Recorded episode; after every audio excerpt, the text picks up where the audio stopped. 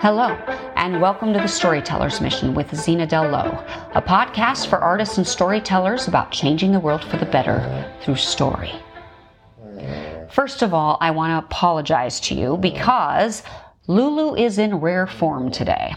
We're actually podcasting to you today from Montana instead of Los Angeles because my father had to undergo a procedure at the hospital and so there are allergies going on, and poor little Lulu is clogged up and she's attached to the hip. And so she is snoring really, really loudly in the background. Hopefully, that won't be too distracting to you as we move through today's podcast episode. To that end, I'd like to dive right in to the series that we've been unpacking. And last week, I gave an example from the Christian community about a story that ends up mimicking a cynical moral worldview. And this may have caused you some alarm. And if so, rightfully so, because this is the kind of thing we ought to be avoiding. However, today I'm hoping to give you some hope. I'm hoping to inspire you and to show you that we actually have a pretty good opportunity here. And I want to do that by, first of all, reviewing some stuff on a practical level that we need to do when we are dealing with the types of characters, the broken types of characters that we are putting into our stories. And so we've covered this a little bit. If you remember, I started talking a few weeks ago about my friend Bowen, who had created a character that was so selfish that his editor hated the character. And so I asked, what does Bowen need to do practically? Well, on a practical level, he needed to give the protagonist a sufficient reason for him to be as selfish as the character was. You have to justify how hugely selfish the character is in a way that allows the audience to give that character grace. So, in As Good as It Gets, Jack Nicholson's character is a horrible human being. He's racist, he's sexist, he's homophobic. We meet him as he's putting a dog down a garbage chute in New York City. And then right after that, he goes inside of his apartment and we are like, oh, he has OCD. He's sick. So we allow it. We allow it. But the other thing is that we quickly find out that all of his homophobia, sexism, racism, dog hating stuff is actually just posturing. He's posturing because his real fear is a fear of connecting with others. Deep down, he is not actually all those things. He isn't actually a racist, sexist, homophobic, dog hating germaphobe. He longs to connect with other human beings. He just doesn't know how to do it. All of the stuff he said and the way he said it, it was just his self protection method. It was his way of coping. Until he starts taking his pills because Helen Hunt makes him want to be a better man. Now, here's the thing two things actually had to happen in that film to get him to move away from the selfish posturing into the heroism that I would argue he always had inside of him. Now, in the case of Jack Nicholson, first of all, he's in love with Helen Hunt and she's his waitress and he has OCD and she's going to stop being his waitress because she has a sick son. So there's that. But she makes him want to connect with other human beings she makes him want to be a better man. In the meantime, Cuba Gooding Jr.'s character forces Melvin to take care of the dog after Simon has been brutally attacked in his home and has to recover. And so it's the combination of those two things that allows Melvin Udall to go through a process of change. Because see, change doesn't happen all at once. It's incremental, slow but sure. But you have to give them a significant reason to change. And in this case, if he hadn't had the Helen Hunt character in his life, he never would have agreed to attempt to take care of the dog. And the dog was the very first person, if you will, that he needed to connect with to open up the possibility of true soul connection again. He had to start with something like the dog in order for him to be able to even go for a connection with a human being.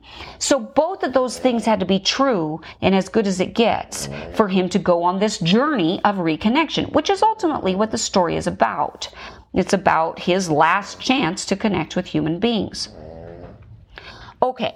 So notice then, we're saying that there are three things on a practical level that have to be accomplished in your story in order for you to take a selfish or cynical type of character and make sure that you end up upholding or exemplifying a biblical moral worldview. A, you have to justify why they are as bad as they are in whatever way that they're bad. If they're selfish, which seems to be the most popular one, justify why they are selfish.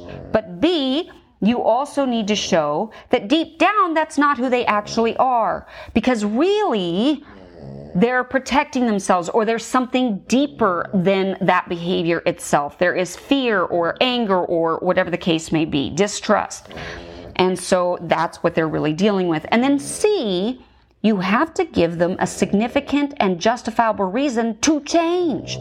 Something has to happen that forces that character to rethink their suppositions and change to the core.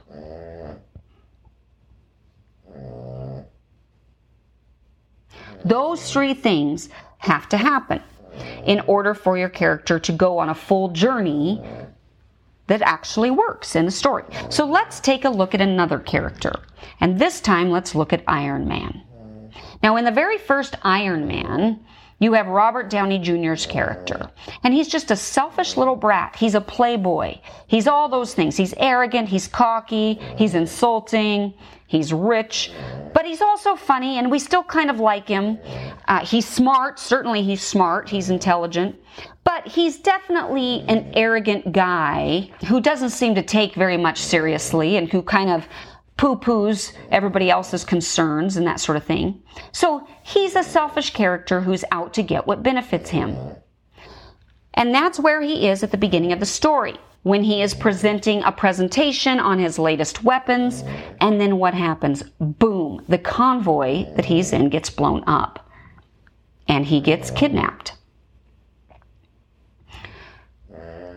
And as a result of that crucible, he becomes Iron Man. But not just that, he also stops making weapons because he saw that his weapons fell into the wrong hands. In fact, he's even willing to let his entire business plummet rather than continue to create weapons that are not being used to protect America. He always thought he was doing something good and now he's forced to rethink his suppositions and more importantly, to change his behaviors and not just blindly go into this. They're falling into the hands of the bad guys. So who's selling those weapons to the bad guys? He's not going to add to the destruction that those guys are causing all around the world because those guys are using Stark weapons. So he to take radical action. He makes a sacrifice. He dies to the self that he was, and he continues to have to die to the new man he wants to become. And we know this because of his actions. He makes changes. But it was only because of the crucible that he went through that he could do that. See, it wouldn't be realistic that he would do that simply by reasoning his way there in life, or even simply by seeing the bad guys have these weapons. That might not have been enough. He had to go through a significant crucible of suffering where all of his wealth didn't really matter, and he had to think and use his wits and all those things, and then see somebody who ends up sacrificing himself for him it was significant enough, it was radical enough that it forced him to question his deepest preconceptions and to reevaluate what he believes. And then to take radical action to stand up for whatever he needs to do to make things right. It has to be significant. So if you have a fundamentally selfish character like Tony Stark, then again, you have to justify why he's like that and then have something fundamentally rock his core. An epiphany of some kind because of a huge event that radically changes his course and the way he thinks. And then he struggles to follow through with that for the whole rest of the story. Really, the whole Marvel universe ultimately supplies the playground where Tony Stark finally becomes the hero that he was always meant to be, but that he has struggled to fully embody his entire life. But by the end of it, Tony Stark makes the ultimate sacrifice. He lays down his life for others. he becomes the hero he was always destined to become and that he always had the potential to be deep down. And by the way, what I love about it is that he wavers, he struggles. It isn't a clear track. He goes back and forth, he wanes, he flows. He doesn't necessarily even know what the right thing is. He only knows the man he wishes to be. He's struggling, he's struggling, but he's trying to live up to his fullest convictions, and that is what makes him heroic. Now, at the end of the day, the Marvel Universe gives me hope, and it should give you hope too. You know why? Mm. Well, for one thing, I've heard a lot of people saying that Hollywood has ruined heroes because of characters like Batman, who propagate a worldview that is completely cynical and nihilistic, or other anti heroes like Wolverine, whom we've talked about in a previous episode.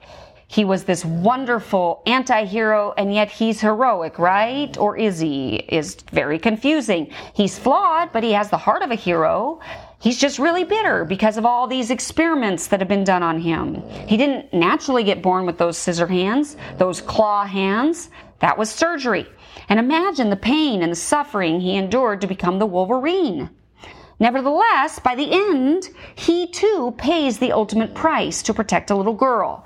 The anti hero finally becomes a hero, and that is a legitimate arc. But the reason it's a legitimate arc is because the anti-hero doesn't embody things like a questionable moral worldview once they've been redeemed from their cynicism. They know what right and wrong is at that point. They're not confused about that. They're not confused that right is right and wrong is wrong, that murder is wrong. That couldn't be true. So they move from being an anti-hero into being a hero. A true anti hero character has rejected the construct that there really is a right and wrong. They live in a world where it doesn't matter, a world of relativism. That's what cynicism does. It ultimately renders right and wrong meaningless. So when you compel them or you try to inspire them to do the right thing, it doesn't matter anyway. So why should I? I can't make a difference. It doesn't matter. And really, it's all just relative anyway. My personal choices don't matter. So why should I do anything different than what is good for me? So I submit to you that if you have an anti-hero who starts out with that worldview, what has to happen, again, by the end of the story, they have to have adopted a new one. They have to go from nihilism to something meaningful. They have to go from hopelessness to hope. They have to go from believing that it's all meaningless to, no, it actually does matter. My choices matter and I care. They have to go from detached, uncaring, and fully selfish to willing to sacrifice themselves for others because they actually do care and they think that they can make a difference. They believe what they do matters. They don't have to start out that way, but they do have to end up that way, or else you end up propagating a nihilistic, cynical worldview. And when that happens, our society goes to hell. okay, so again, Marvel gives me hope because the characters all operate in a worldview that is actually moral we understand what right is and what wrong is. And we also operate in a worldview that says that heroism is possible, that our actions actually matter. In fact, that's why in the Marvel Universe, the Avengers is so important.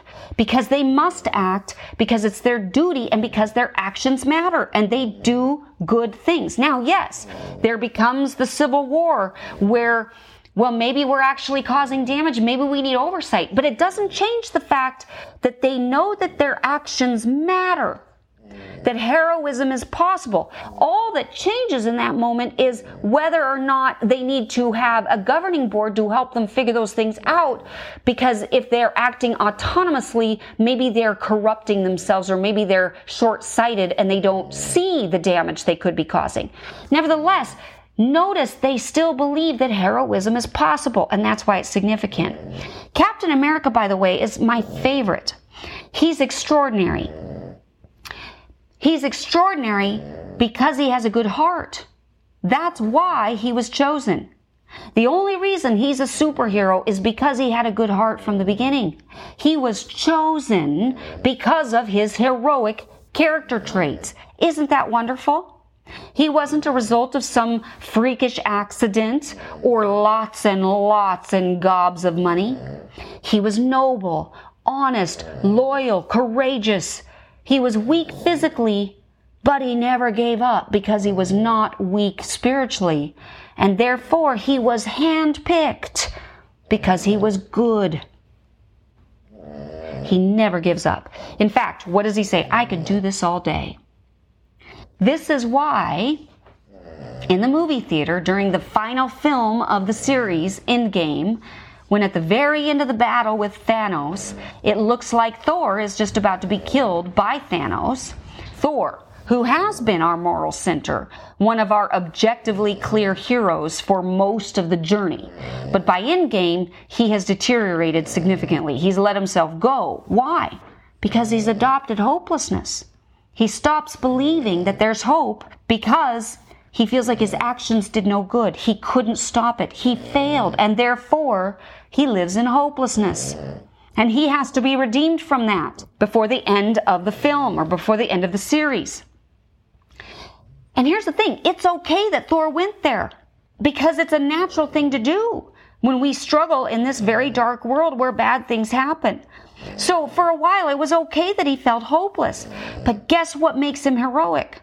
When he found out that there was hope to do something else, he still found the courage to try again, even though failure this time would have meant an even deeper death, an even deeper hopelessness, because it's scary to hope. And yet he did it anyway. He was willing to risk it anyway, which shows true heroism deep down. But anyway, my point is, here he is in the final battle. He's no longer the Thor that he was. He's overweight. He's let himself go and he's getting his butt kicked by Thanos. Now he's had to forge a new weapon. And now the new weapon that he got made is being held to his body by Thanos and it's about to slice him open permanently. And all of a sudden, Mew Mew, which we affectionately call his hammer, gets summoned by who? Captain America. Now, this is significant. This is huge because it means that Captain America is worthy. Up until then, the only person who had been worthy to wield Mew Mew was Thor. But Captain America summoned it, which meant his heart was pure, more pure than it had ever been. Because there's an earlier film where he's able to kind of move Mew Mew, but just barely, right? Just barely. And so here we are at the end of the story, and now Captain America's heart is even purer than what it was when we started. Now, we would expect it to be the most tainted by the end, but not for him. He is good. And in the theater, I'm telling you, the crowd went wild. The audience knew exactly what it meant. They went absolutely bat crazy at that moment. Marvel gives me hope, not only in the heroic, but also that the battle for culture is not yet lost. Marvel proves, the Avengers cinematic universe proves that we have people longing for heroes that we have not lost this fight, that we have not yet lost the battle to cynicism. Now, I've talked a lot about what happens when we live in a society that is cynical. When people are cynical, they feel entitled. They feel like victims and they want to make others pay. And I would argue that that is part of what is happening in our world today. That is part of what we are facing. We are reaping the consequences of cynicism. People have stopped believing that they have personal choice that can make a difference. They believe that things just happen to them, not that they make things happen. Therefore, they seek to punish rather than to crawl their way out of the hole that they might be in. They don't always take action in a positive way. Instead, they say, You've done this to us and now you must pay. They demonize and vilify. They say them, not us. Those people. Anyone who can be categorized as being an oppressor or a perpetrator of whatever suffering that they believe they've suffered, they want to punish. And this is the result of being in a cynical culture. But we have not lost the battle. And the billions of dollars that were earned because of the Avengers cinematic universe testifies to this fact. All over this world, we are longing for the good, for the noble, for the right. Again, in the movie theater, when Captain America summoned Mew Mew, the crowd exploded in cheers. How often in your life have you seen people erupt in celebration in a movie theater? It just doesn't happen very often. That shows us that we tapped into something in the human heart that is so deep, a longing so deep, that it caused people to go absolutely nuts with joy, with pleasure. It pleased their spirits to know that Captain America was worthy of summoning Thor's hammer. Now, if you're not into this, you might think that this is the silliest thing in the world that you've ever heard. But I'm here to tell you, it is a sign of hope. It is a sign that we have not yet lost this battle. But it starts with us rethinking our own characters. And instead of emulating these anti heroes who lack morality and are so selfish that they actually don't care about other people, we have to change the kinds of heroes we write. If we're going to write a character that is an anti hero and is so horribly flawed, then we have to justify why they have that particular flaw. And then you have to change it. You have to start changing it early. You have to start changing it right from the beginning. And you have to give them a crucible that justifies the change. That is how we change culture. We stop emulating what's happening out there and we stop propagating the lie of cynicism. Instead, we offer something else, something true, something pure, something beautiful.